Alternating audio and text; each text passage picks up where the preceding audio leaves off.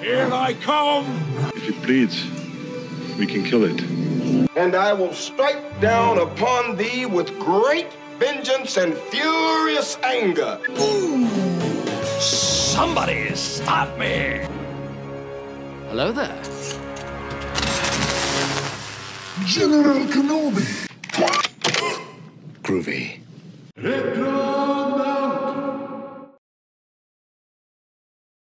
Pozdrav svima, dobrodošli natrag u Retronaute, ja sam Silvio, ovo je Daniel? i mi smo Retronauti, kao što sam rekao, jer smo redundantni. A Retronauti su podcast o pop kulturi minulih i sadašnjih vremena. Am, danas ćemo pričati o Mad Max filmovima, no prije nego što krenemo Ali, o ali, tome... ali, moramo, moramo napraviti posebnu spomen. Uh, da ne bi bilo da retronauti ne ispunjavaju želje, uh, Tin, ovo je samo za tebe. Uh, Ovo je za tebe, tema, uh, pričamo od Mad Maxu specifično, a onda kasnije ćemo i druge neke filmove obrađivati. Tako. No dobro, da se mi vratimo na naš standardni rent o tome što smo gledali, što smo slušali, što smo čitali. Silvio, kako ti stojiš po tom pitanju? Znam da si ti posebno uzbuđen zbog nečega. Da, ta- ja sam posebice uzbuđen zbog toga što sam napokon vidio a, trailer za Dinu, odnosno Dune, jer je to film za kojeg sam strepio da će biti prebačen na, na iduću godinu, ako ne i otkazan, jer je, s obzirom na to da je original datum izlaska treba biti tamo negdje krajem 11. mjeseca, za jedan film koji treba, evo sad, izaći, nismo imali gotovo ništa osim par screenshotova. I jedan od razloga zašto smo uopće išli gledati Tenet je taj što je u nekolicini kina su puštali uh, trailer za Dinu prije Teneta. Kod nas to nije bio slučaj, tako da smo čekali uh, javnu premijeru trailera. I jako sam uzbuđen zato što um, izgleda fantastično. Dina je moj najdrži roman svih vremena. Um, I uh, mislim da će ovoga puta ispasti dobro. Za razliku od svih ostalih prošlih adaptacija, da, ozbiljan sam, mislim da nijedna adaptacija Dine do sad nije bila dobra. Da, da, da, znam, znamo tvoje mišljenje o Lynčevoj verziji, ovaj, doduše, meni je isto Lynčeva verzija onak bila jako, ne, ne znam, ne znam kojim bi to riječima uopće opisao. E, ču, Čudnovata. meni Je, je, vrlo je čudnovata. Mislim, on je bio sasvim pogrešna osoba za taj film do te mjere da je maknuo svoje ime sa produkcije. E, taj film je pot- potpisan sa pseudonimom koji se o- o- vrlo često u filmskoj industriji koristi kao perem ruke od toga.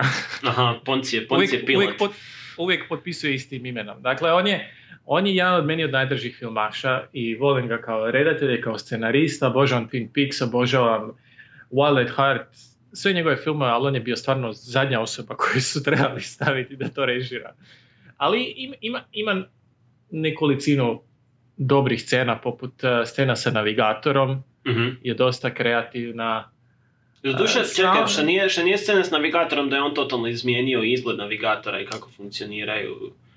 Pa je, izmijenio je, ali mislim da je to jedna od scena koja, um, koja odiše, ovo je Lynch.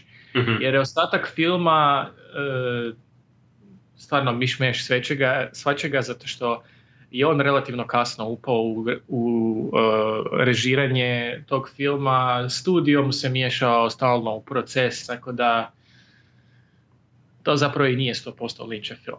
A postoji miniserija e, ranih 2000-ih koja je bila na Sci-Fi Channelu, koja je, ajmo reći, ok a, napisana, Mhm. Ali je imala budžet dvije žvakače. Što za jedan SF svemirski spektakl možda baš i nije najidealnija situacija. Da. Da, tako da. E, da. A zbog čega si ti uzbuđen? Ako si uzbuđen ili što si gledao?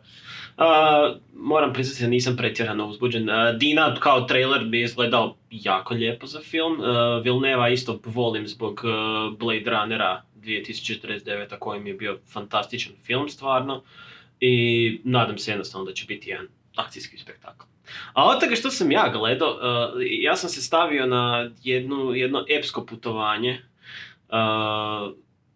Pregleda cjelokupne povijesti Daniela LaRussa i uh, uh, ovoga Lorenza, Johnny'a Lorenza, od Karate Kida 1, 2, 3 pa sve do Cobra Kaja. Zapravo sam bio nadahnut Cobra Kajem koji je napokon došao na Netflix i uspio sam pogledati punu drugu sezonu od početka do kraja. I, uh, iz nekog razloga serija se drži, još uvijek ima neku konzistentnost, još uvijek ima jako dobre teme i zanimljiva je za gledati, ali onda sam dobio jel, nagon da pogledam i te ranije filmove um, i da pogledam sve što je izašlo u međuvremenu od toga. Dakle, prva tri filma su napravljena poprilično nevino. Prvi i drugi film imaju neku relativno i priču i poruku i sve ostalo.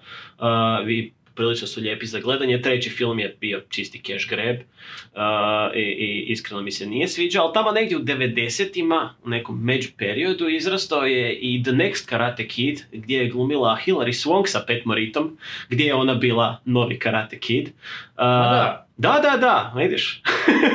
Taj film sam gledao relativno davno, kad je izašao otprilike negdje i gledao sam ga sada nedavno. E, onak, tu, su, tu, tu svi izgledaju pretjerano staro, nema tu više tinejdžerskih borbi ovoga onoga, tu svi izgledaju kao da su već 20 do 30 godišnjaci, tuku se i Pet Morita izgleda isto kao što je izgledao još i tada. I, ali film jednostavno nema, nema tu snagu možda koju ima. I za konačnicu sam si ostavio Karate Kung Fu Kid, uh, gdje je Jaden Smith, sin Will Smitha, ovaj, imao glavnu ulogu, a Will Smith je tu služio kao producent, kao lovator koji će dati sve živo. E, da, i najveća zamjerka tog filma upravo je što nije Karate Kid, to je Kung Fu Kid, jer cjelokupni film je baziran na Kung Fu i borbom Kung Fu i oni se sele u Kinu, ne Japan i slično, ali taj film izričito spašava Jackie Chan kao novi Mr. Miyagi, koji odlično odrađuje svoju ulogu i uh, uh, ono, standardne stvari koje nas dvojica uvijek pronalazimo da su krive sa filmovima, dakle soundtrack je ono zbrda z dola, od standardnog modernog hip-hopa do John Mayera u jednom dijelu, do ovoga, onoga, onak... a, se. Da, da, baš se vidjelo, onak, tražili su ljude s kojima će, koje će samo strpati u soundtrack da to liči na nešto.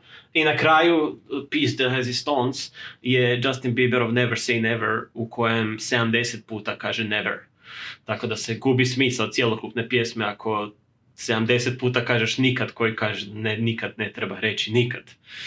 No, uh, ok, na stranu, uh, vizualno film izgleda fantastično, stvarno snimke su odlične, vidi se da je tu i Kina i Amerika dala svoj utjecaj, novac, ono da se to odradi kako treba. Uh, jedino što mi je posebno zapelo za oko je scenarij i dijalozi. Dakle, dijalozi su doslovno ne znam, 85% prekopirani dijalozi iz originalnog Karate Kida. I to ne govorimo ono kao parafraziranje ili nešto, ne.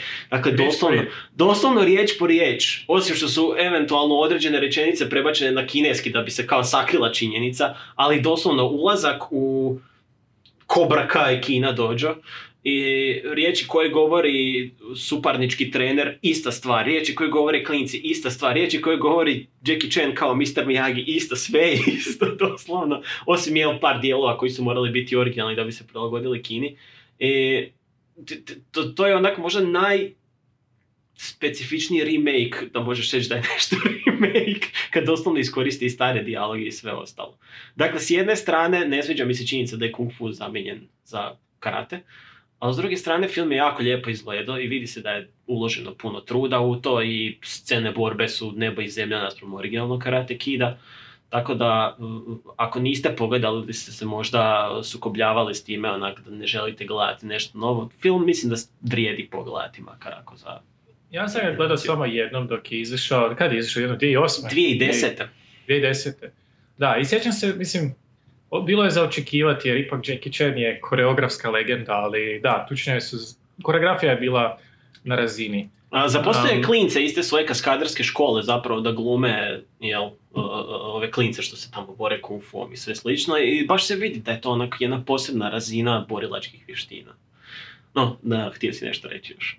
Da, ma, e, i mene isto. To vrijeme frustriralo, kako to misliš karate kid? Ni, ni- mislim da se riječ karate ne spomene nijednom filmu. Ni, nijednom, sve je kung fu. Sve što se prije govorilo za karate, dakle karate je self-defense only, uh, sve je prebačeno na kung fu. Kung fu i self-defense only, slično. Jedno što je ubačena cijela fora sa čijem i koncentriranjem i fokusiranjem i tako te, ali da, generalno isti film. Ajmo mi na temu. Um, ti ćeš nam prvo reći nešto o prvom Mad Maxu, ali prije toga ajmo malo općenito dvije minute o postapokalipsi kao settingu, ako se slažeš. Može. Um, kada čuješ riječ postapokalipsa, koja je prva stvar koja ti pada na um? Ili slika? A, nuklearna pustoš i razrušene zgrade. Vidiš, to je, ja mislim, nešto što je nama generacijski, jer mi dok smo bili klinci, hladni rat je bio relativno još svjež. Relativno. Relativno. Ostao je u svijesti.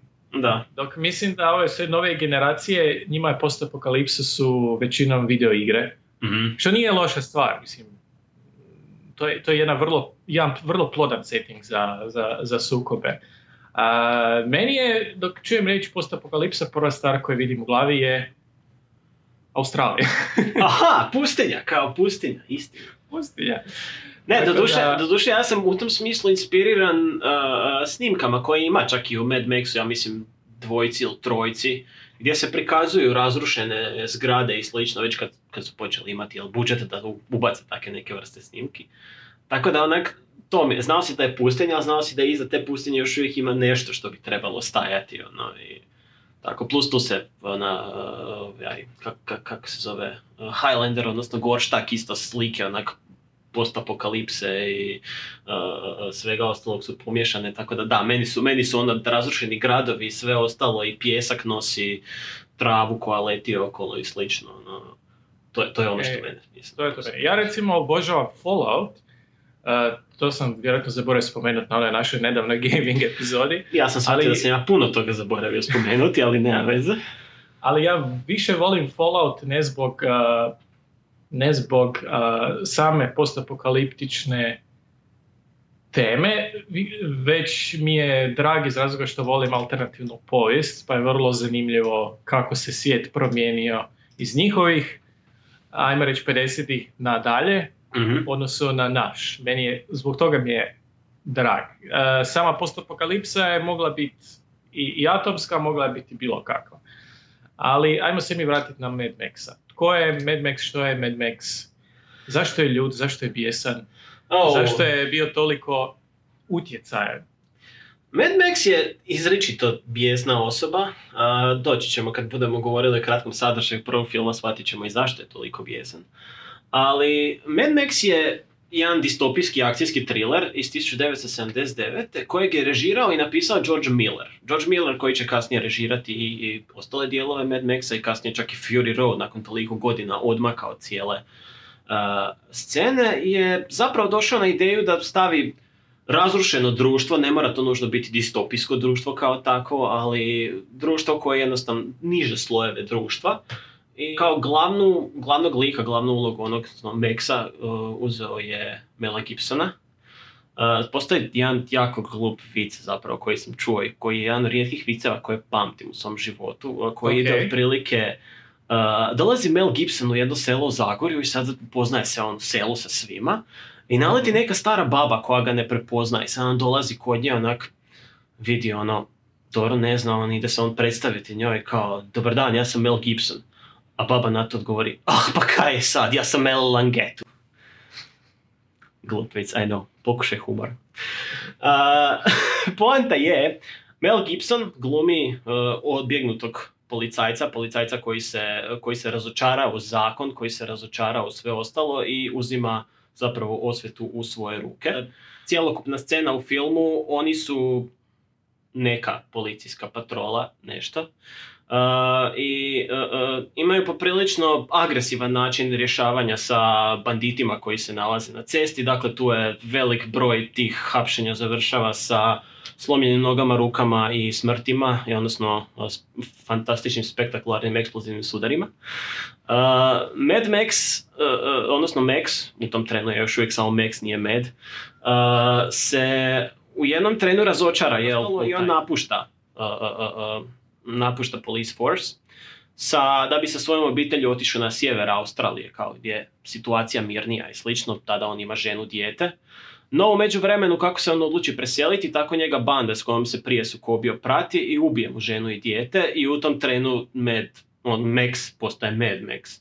I pukne jednostavno, razbjesni se do kraja zbog svih strahota koje je vidio ranije i zbog toga što su mu ubili ženu, on se odluči sukobiti sa motorističkom bandom, uh, či, na čijem je čelu Hugh Keys Byrne kao glumac, uh, kojeg će kasnije biti i u Fury Road, odnosno divljoj cesti iz 2015. kada će glumiti i Mortal Joe. Uh, I dakle, slijedi fantastična scena lova gdje, oni, gdje sve eksplodira, svi se sudaraju i slično. No, zašto je taj film bio toliko bitan, važan i slično? Dakle, film je u početku primjen sa podijeljenim kritikama, ali najbitnija je bila nevjerojatna zarada koju je dobio. Dakle, film je bio produciran sa 400 tisuća australskih dolara, a uspio je zaraditi preko 100 milijuna američkih dolara. To je... što, što je nevjerojatna količina zapravo i usporedba, jer stoji dan danas u Guinnessovoj knjizi rekorda kao najprofitabilniji film svih vremena. Uh, i, i, i jednostavno ta fascinacija, jer film je jako brzo stekao kultnu slijedbu, bez obzira što uh, primjerice u Americi je film izašao sa dubom, Uh, dakle, ljudi, ljudi u Americi su smatrali da film ako izađe sa australskim naglaskom nikoga neće htjeti ni gledati. I, uh, uh, tako da bio je, bio je prikazan tek u malom broju kina i sve slično, ali jednom kad su ga ljudi gledali, sve više ljudi čulo i to počelo praviti određenu lavinu u tom nekom smislu. Ne znam, Silvi, jel ti, koje je tvoje sjećanje? E, moram, moram se ispraviti jedino oko jedne stvari. Znam da sam ti rekao da nisam pogledao nikad Mad Maxa 1, ali nedavno dok sam gledao sažetak sam shvatio da ja jesam pogledao taj film, samo ga se ne sjećam baš dobro toliko. koje su tvoje sjećanja uz Mad Max? Pa, e, moje sjećanja su prvo sam gledao nastavak, kao i vjerujem puno, puno ljudi. um, ali uh, jednom od onih TV maratona koji su znali biti po HRT-u, uh, jednom prilikom sam bio i pogledao prvo, prvi film, zapravo sva tri. I moje sjećanje je bilo, uh, čekaj, ovo je dosta ne tematski, ali s pristupom drugačiji film od nastavka. mm u pogledu da, od, od, čak od, ja bih rekao od sva četiri filma, ako brojimo i reboot, ako je to reboot o tom potom, uh, u prvom filmu je Max najviše Max, odnosno lik, uh, glavni lik, ima uh, direktnog utjecaja na radnju. Mhm. U svim ostalim filmovima on kao kauboj koji prolazi nekim gradom i, i, i, i, i miješa se u nešto i kasnije za tim žali i ponese ga struja tog kaosa apokaliptičnog u kojem se nalazi. A ovdje je on osoba s obitelji i e, to zapravo nije postapokaliptični film. Apoka- e, društvo se ruši u filmu, ali još nije nastao totalni kolaps. I to je dosta, dosta zanimljiv kontrast u odnosu na ostale filmove. A toga film je onako ima taj grindhouse feeling 70-ih filmova koje Tarantino jako, jako, jako voli. Kao mala ovoga sugestija preporučio bih, e, postoji dokumentarac o australskim B filmovima i jedan od voditelja, naravno Quentin Tarantino, gdje on priča o svim tim, znači nevjerojatnoj količini australskih B filmova koje on pogledao, između ostalog i o prvom Mad Maxu.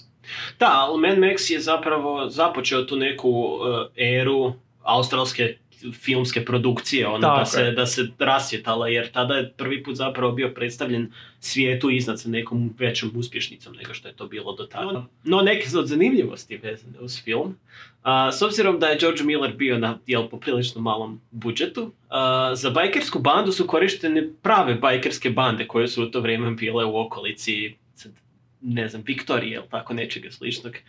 Uh, dakle, pravi motoristi su jednostavno sudjelovali u svemu tome, s obzirom da se nisu mogli unajmiti kaskaderi. Uh, učestalo se koristilo ono što je George Miller kasnije nazivao gerila snimanje, u smislu da oni su sami kao produkcijska kuća zatvarali neovlašteno ceste i nadali su se da ih policija neće uhvatiti. Naravno, policija ih je kasnije uhvatila jer ne možeš ne primijetiti hrpu ljudi obučenih kao banditi i sve ostalo koji se voze cestama i prave buku i eksplozije i slične stvari. Tako da se policija kasnije dobrovoljno uključila u cjelokupno snimanje. Um, zanimljiva stvar je vezana uz casting Mela Gibsona, s obzirom da uh, uh, dakle priča navodno prema IMDb-u i, i Mel Gibsonu, slijedi da je on večer prije prve audicije sudjelovao u nekoj tučnjavi u, u kafiću. I takav pretučen je odlučio pratiti svoju sestru koja je zapravo išla na audiciju za jednu od uloga. I vidjeli su njega takvog pretučenog plavog sa masnicama, modricama i slično. Oni su njemu rekli, ha, ha, ha, ha, ha super kao, trebamo, uh, uh, trebamo hrpu ljudi koji gledaju malo izoblično, dođi ti nama za tri tjedna i mi ćemo tebi dati ulogu kao jednog od statista. I u međuvremenu, u roku tri tjedna kad se vratio njegovo lice za cijelo, oni su odlučili, aha, vidiš, možemo biti glavna zvijezda tog filma. Što je bilo fascinantno jer u Americi kad je prikazivan trailer, nigdje nije bilo spomenuto ime Mel Gibsona, on je tada bio totalna nepoznanica i cjelokupni trailer za film je bio sudari, nesreće na cesti, automobili koji eksplodiraju i ništa, tako da je on bilo relativno nepoznat kada je došao u tu cijelu scenu i nikoga nije bilo ni briga. Tako da da, i jedna stvar vezana uz to kako je George Miller uopće došao na ideju toga svega, s obzirom da je prijašnjem životu prije nego što je bio redatelj veliki, bio je doktor. I na hitno je dosta često vidio velik broj žrtava automobilskih i motorističkih nesreća i on je odlučio, aha vidiš, mogu bi ja to nekako sklopiti da to bude film sa svojim realističnim znanjem kako to funkcionira. Da, ako se ne varam, on je između ostalog spojio tu svoju ljubav prema automobilizmu, zato što e, živi u dosta, ajmo reći, zabačenim mjestima u Australiji i e, priča jednom prigodom intervju kako, pa jedino što si mogao raditi, zato što je bila svugdje čistina i otvorena cesta je utrkivati se. Ko ćete uloviti, ko ćete kontrolirati, to su 70 ili 60 čak u Australiji, niko te ne gleda, niko te ne, ne dira. I ovoga, tako da je valjda spojio tu ljubav medicine i, i, i, i utrkivanja Mhm. i filma sa, sa, sa time. I vidi se, u Australiji postoji poznato suparništvo između ljubitelja automobila, e, dakle jedna strana koja podržava Holden, koji je efektivno, ne znam, subdio Opela ili tako nešto slično, i jedna strana koja podržava Ford. I s obzirom da je Ford Interceptor bio glavni film u tom cijelom, glavni auto u tom cijelom filmu, ja vjerujem da je George Miller bio u Ford kampu. A to je onako dosta zanimljiva paralela. Ti, ti, ti si puno više u automobilizmu od mene, ali zar nije u, na američkom jugu da imaju neko slično rivalstvo između Forda i uh, A, nekoga? bila je između i Chryslera G- i GMC-a, ili da. GM, ili GM-a, nečega je, da. da. Tako da vidiš, vidiš. Ali ajmo se mi dotaknuti i nastavka koji je izašao 81. godine koji je bio daleko skuplji za snimiti, ali i daleko uh, popularniji.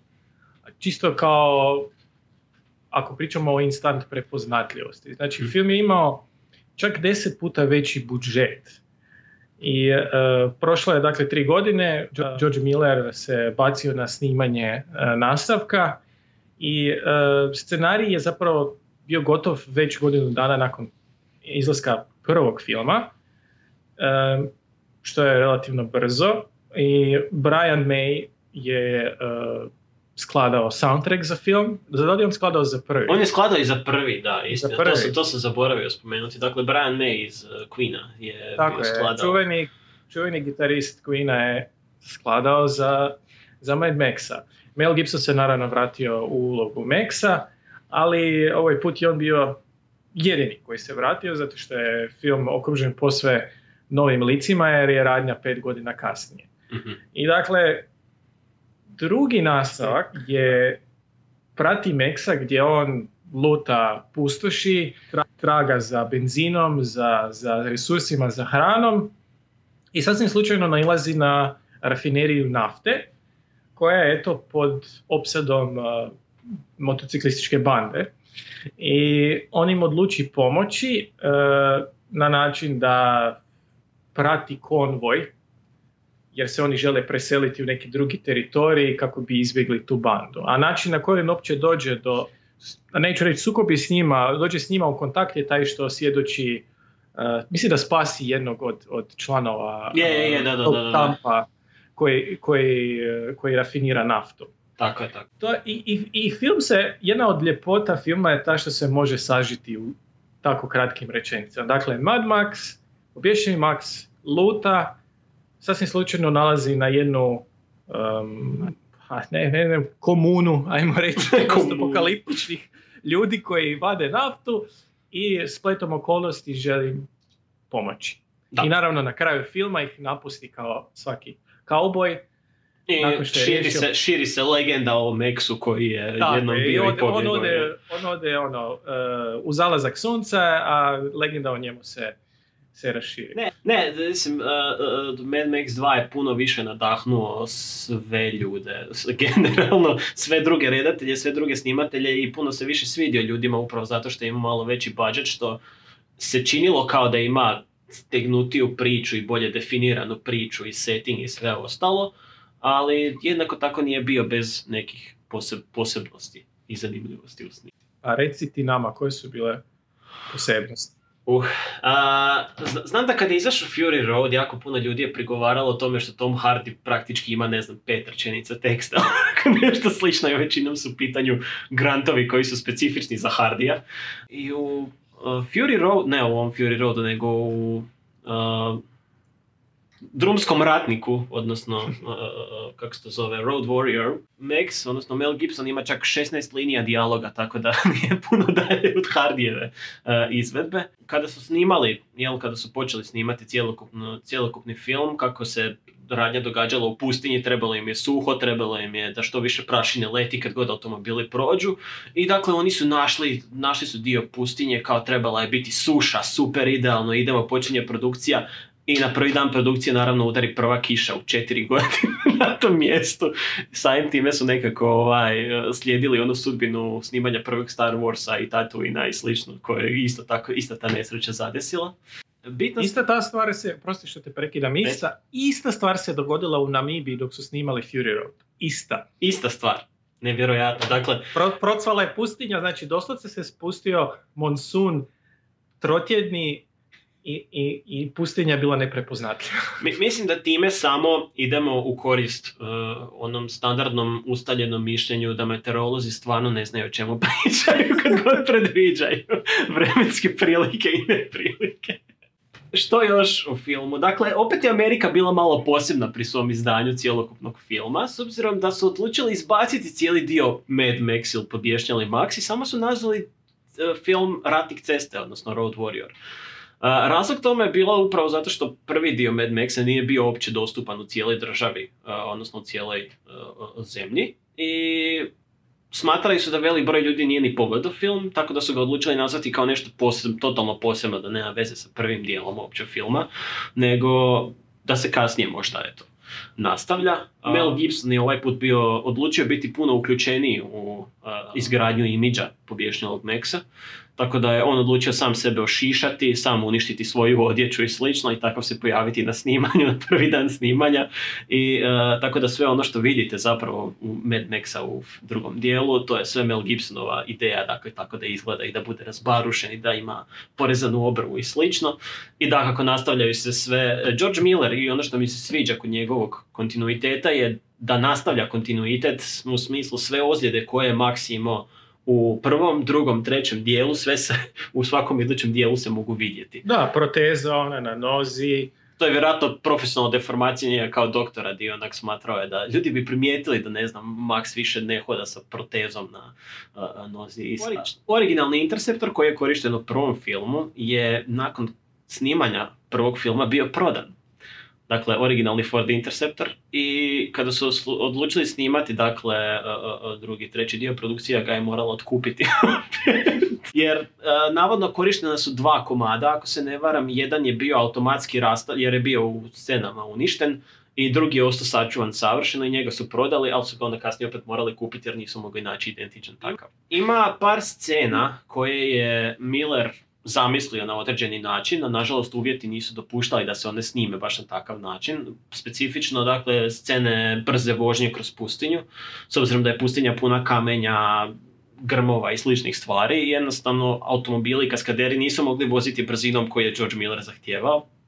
I onda on odlučio zapravo spustiti broj frejmova kako bi se cjelokupna radnja činila puno ubrzanije nego što je zapravo bila. Tako da ima par scena u kojima se baš jako može primijetiti da kada je riječ o ubrzanju filma, a da nije riječ o tako brzoj vožnji. I nešto o utjecaju Mad Maxa 2, dakle, među ostalim redateljima koji su uvijek spominjali kao ro- Road Warrior, odnosno ratnika ceste ili drumskog ratnika kao inspiraciju, James Cameron je rekao da ga je Mad Max 2 inspirirao za Terminatora njegovog. Dakle, bilo je riječ o, o isto tako o nekom usamljenom ratniku koji je nepobjedivi. To je zanimljivo, neću sad otići u veliku digresiju, ali to, to vrijeme je e, Cameron bio tužen za plagijat i izgubio je. E, da je, znači, Harlan Ellison, ako ste ga ikad čitali, e, on je autor I Have No Mouth and I Must Scream i brojnih epizoda Twilight Zona i, i tako dalje. Znači, čuveni, čuveni e, SF pisac, imao je jednu epizodu u 60-im, ako se ne varam, koja je bila gotovo identična po, po radnji sa Terminatorom. Dakle, ratnik iz budućnosti dolazi u prošlost kako bi ispriječio uh, rađanje uh, određene osobe i održao kontinuitet u, u budućnosti. Mhm. I uh, taj ga je pisac tužio tada u to vrijeme i Cameron je izgubio. Opa. I na, da, i kasnije na kasnijim, iz, na kasnijim uh, um, edicijama, što su to tad bile, to su već još bile kazete, da, prvog Terminatora su dodali u kredice Harlana Ellisona. Aha, morali su Ali cijelo, ali cijelo vrijeme, cijelo vrijeme je Cameron ovoga tvrdio da nije riječ o plagijatu i ja mu vjerujem zato što je, mislim, nije to najoriginalnija radnja na svijetu i vrag je u detaljima, sve, sve je stvar izvedbe, tako Mhm. da meni je to bez veze. Tako da više vidim ovaj utjecaj Mad Maxa Mhm. po, po, po pristupu gdje sa relativno malim budžetom možeš napraviti puno ako si pametan. Što je Cameron radio uvijek. Da, doduše, ja se, ja se još uvijek onak, Terminatora 1 se jako loše sjećam, s obzirom da ga nisam već jako, jako, jako dugo pogledao. Jedine scene koje su mi ostale u pamćenju su Arnoldova faca koja se lagano topi i ona scena naravno kad njega zdrobi na kraju u tvornici on, i kad se ruka pruža prema Seri Connor i, i, i to, dakle, to su jedine scene koje sjećam, ali da, e, odiše, odiše istom vibrom kao niskog budžeta i svega ostalog. I, ali, mislim, kad ti pogledaš samo količinu filmova koje je specifično Mad Max 2 nadahnuo, to je ogromna količina filmova, većina njih B produkcije, dakako. Ali, kako sve u svijetu ide, a, a, tako je morao biti snimljen i Mad Max 3. Mad Max 3 koji je, a, ne znam kako se na hrvatskom to duše preveo, na engleskom je Beyond the Thunderdome. Ali... Pa moguće da je samo kod nas bio pobješnjeni Max 3. Ne, da li su pod naslov stavljali, ja se ne sjećam stvarno. Zašto ne znam kako je tvoje mišljenje o Mad Maxu 3? Pa nije baš najbolje. Bez obzira na to da su mi dragi e, svi ljudi koji su u filmu, ali e, moj najveći problem je taj što su to dva filma u jednom. Mhm. A istina, da. A, zato što navodno, navodno se išlo da sa pričama, mislim ima specifičan razlog zašto se čini kao da su dva filma u jednom i o tome, o tome ćemo sada pričati. A utjecaj njegov na pop kulturu je jako zanimljiv, čisto zbog i, i, i glazbenih utjecaja i utjecaja likova i svega ostalog i Thunderdoma koji se do danas zadržu kao i u ne znam čemu i rečenicama i sve. Bartertown. Bartertown, Master Blaster i Da, slične da. stvari. Gle, Tina Turner je kraljica. Tina Turner je zakon i ne želim čuti loše riječi protiv nje, ali nije baš najbolja glumica. We don't need another hero. A, da, da, ta pjesma će ostati za uvijek u pamćenju, to ono, ne, bez toga ne ide. No, no dobro, da mi kažemo nešto više o filmu. A, Razlog zašto se čini kao da su dvije različite priče je zato što je film službeno imao dva redatelja. Naime, e, dio filma je preuzeo George Ogilvy, kako god se to treba pročitati, žao mi, ako sam uništi, ispisat ćemo na ekranu kako se ovaj, zove službeno čovjek.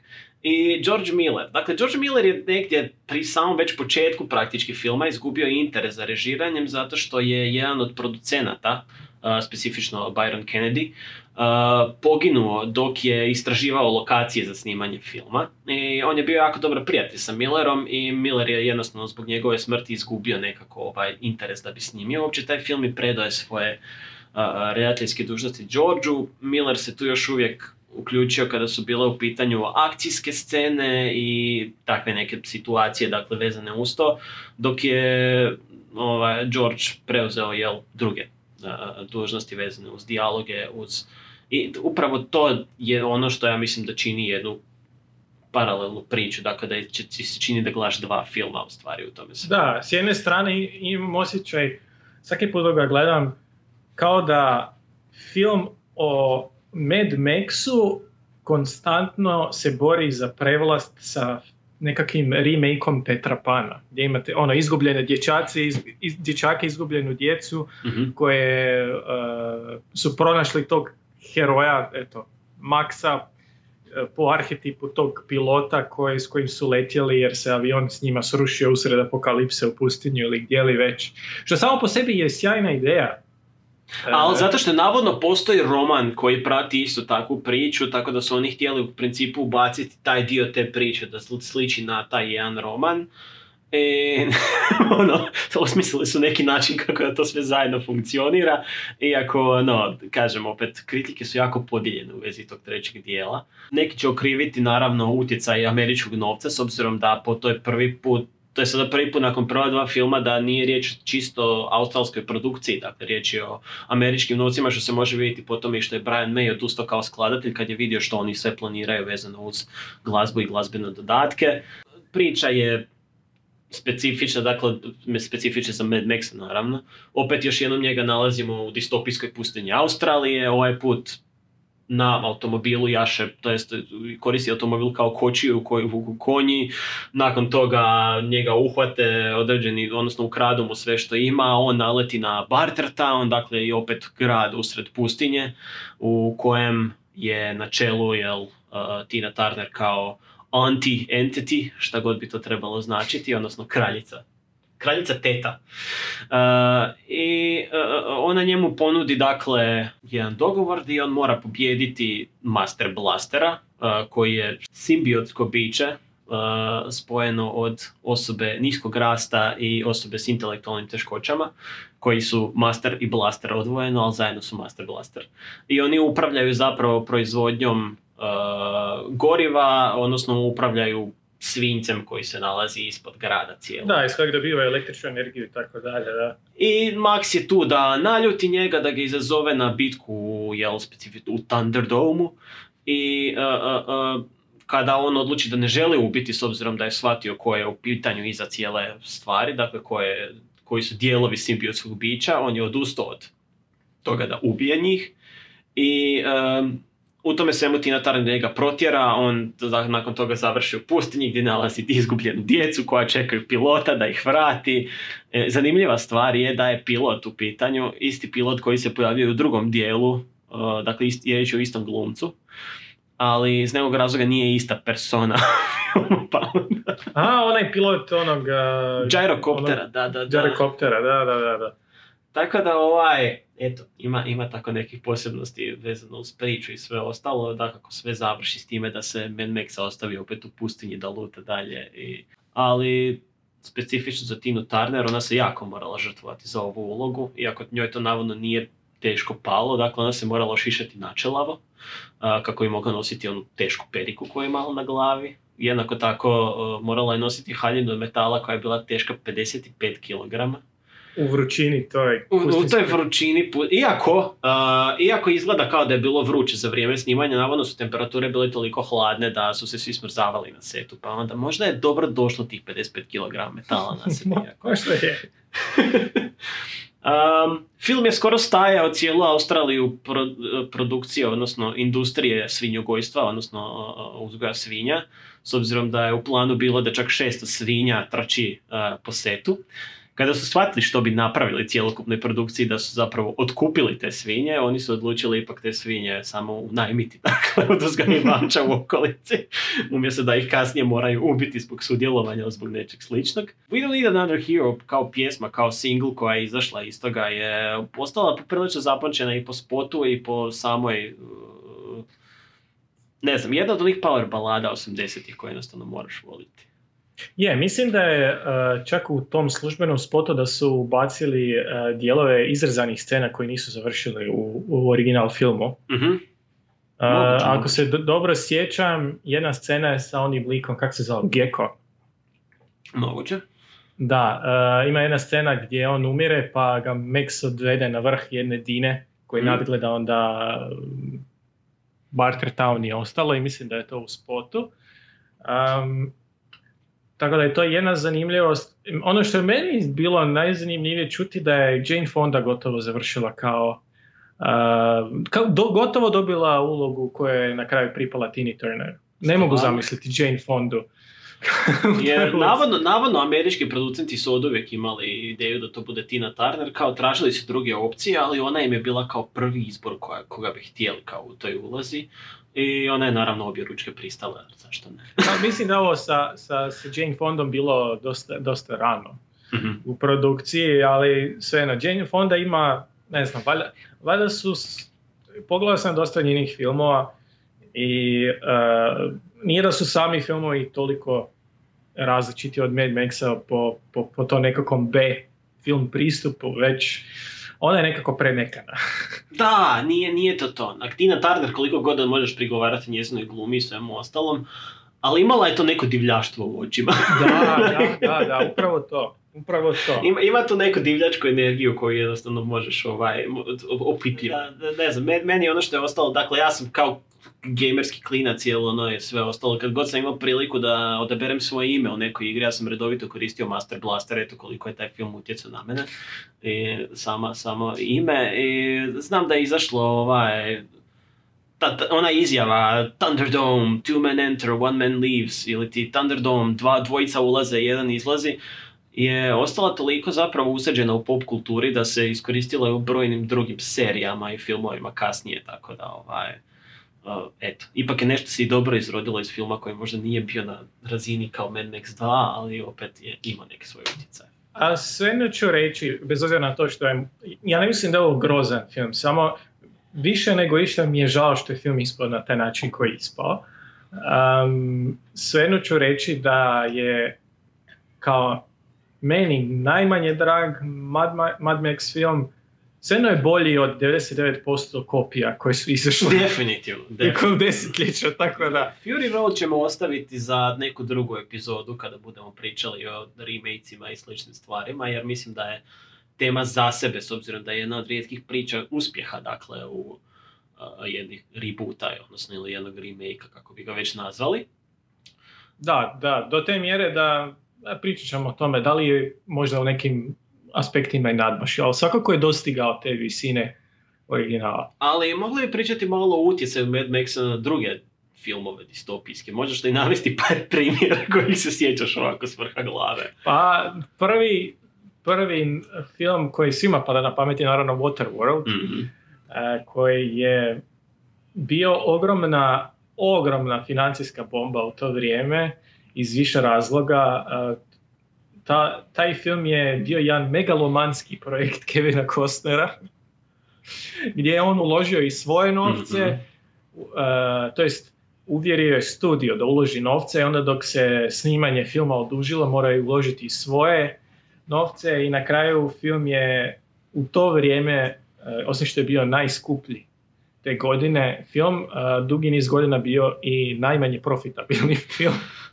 Što je zapravo šteta, s obzirom da vodeni svijet je meni bio zabavan za gledati. Meni, Nije- ja gledaj, ja dok sam ga gledao, a vjerujem i ti, u to vrijeme ja nisam imao kontekst, ok, ovaj film je bio uspješan, ovaj film nije bio Da, da, uspješan, da, sam naravno, naravno. Naišao sam na njega na TV-u i gledaj, ovo je, me- ja, meni je zabavno. Meni je isto zabavno, zato što imao je, imao je zabavne likove, imao je uh, Kevina Costnera kao to nekog mutanta koji može čak i roniti pod vodom i slično. Podvodni gradovi, to jest gradovi koji su potonuli pod zemlju i slično. E, bio je zabavan. Jednako tako imamo film sa Kevinom Costnerom pod imenom Poštar koji je izašao par godina kasnije, koji je isto tako bio pod velikim utjecajem Mad Maxa, ali koji baš i nije bio toliko dobar. Da, a čuj, Waterworld je, odnosno vodeni svijet. A, možeš ga optužiti za svašta, ali do sada nije. da, definitivno. The Postman je do sada. The Postman je jako išao na emocije ljudi i svačanje, s obzirom da, recimo ja kao klinac kad sam pogledao taj film, ja polovicu filma nisam kužio. Niti da je riječ o Da, jako distopiji, puno- niti ičemu, onak, Mhm. tako da tek kasnije kad sam ga pogledao sam shvatio o čemu se zapravo radi u tom cijelom filmu. Ideja filma, ja, ja sam pokušao čitati roman koji se, na kojem se film temeljio, iako navodno film se uvelike razlikuje od, od romana. Ja sam pročitao možda prvih par poglavlja i odustao, bilo mi je previše dosadno. Ali e, čak i ono vrijeme dok sam ga prvi puta pogledao, e, film je, mislim da je najveći problem tog filma što je previše amerikocentričan. Previše, previše je fokusiran na taj mit o stvaranju Amerike, o onim founding fathers, o nekakvim političkim začecima Amerike i tako dalje, u njihovom društvu, do te mjere da je, da je. Je, istina, moram priznati. Uh, dobro, još stvari koje je inspirirao. Uh, ima onaj video spot od Tupaka California koji direktna kopija svega. Uh, ono što je meni ostalo recimo u, u filmu kojem ja vidim jako puno inspiracije je knjiga iskupljenja, odnosno The Book of Eli. Ne znam, jesi, to, to je sa... Denzel Sa Washington. Denzel je, sa Denzel Washingtonom i Milom Kunis, ako se ne varam. I Gary Oldman, valjda glumi u njemu, ako se ne varam, negativca glavnog. Da, da, da. da. Ovaj, taj, taj film je recimo ostao u jako dobrom pamćenju. Iako slična je tematika, dakle opet je neka postapokalipsa, ima ljudi koji jedu meso, to jest kanibala. I film koji je meni bio zabavan prvi put kad sam ga pogledao. Nemam želju da ga pogledam opet, ali ideja je bila jako dobra recimo. A ja se sjećam da me ugodno iznenadio s tih pet minuta u kojima se pojavljuje Tom Waits. Tom, Tom Waits, inače čovjek koji vjerojatno čeka i čuči ispred studija i onda onaka ga vide svaki put. Imaš pet minuta, a imam, aj dođe snimi scenu, onak nije. Kao, Ej, možeš, gobline. možeš čak i se zapjevati zove. nešto ako hoćeš, nije bed. E, e.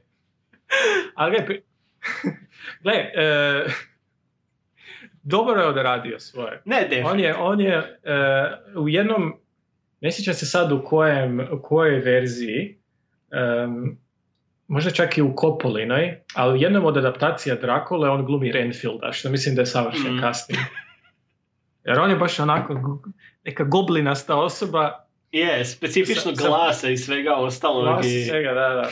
A, mislim, u- tijekom 2000 godina je izašlo jako puno takozvanih kopija ili filmova inspiriranih takvom post-apokalipsom kao što je Mad Max. Tu imamo, ne znam, Death Race kojeg sam pogledao sa jednim okom otprilike neki 20 minuta i shvatio sam da mi se ne sviđa, ali riječ je o uh, akcijskoj utrci automobilima nabrijanim koji se sudaraju i ubijaju.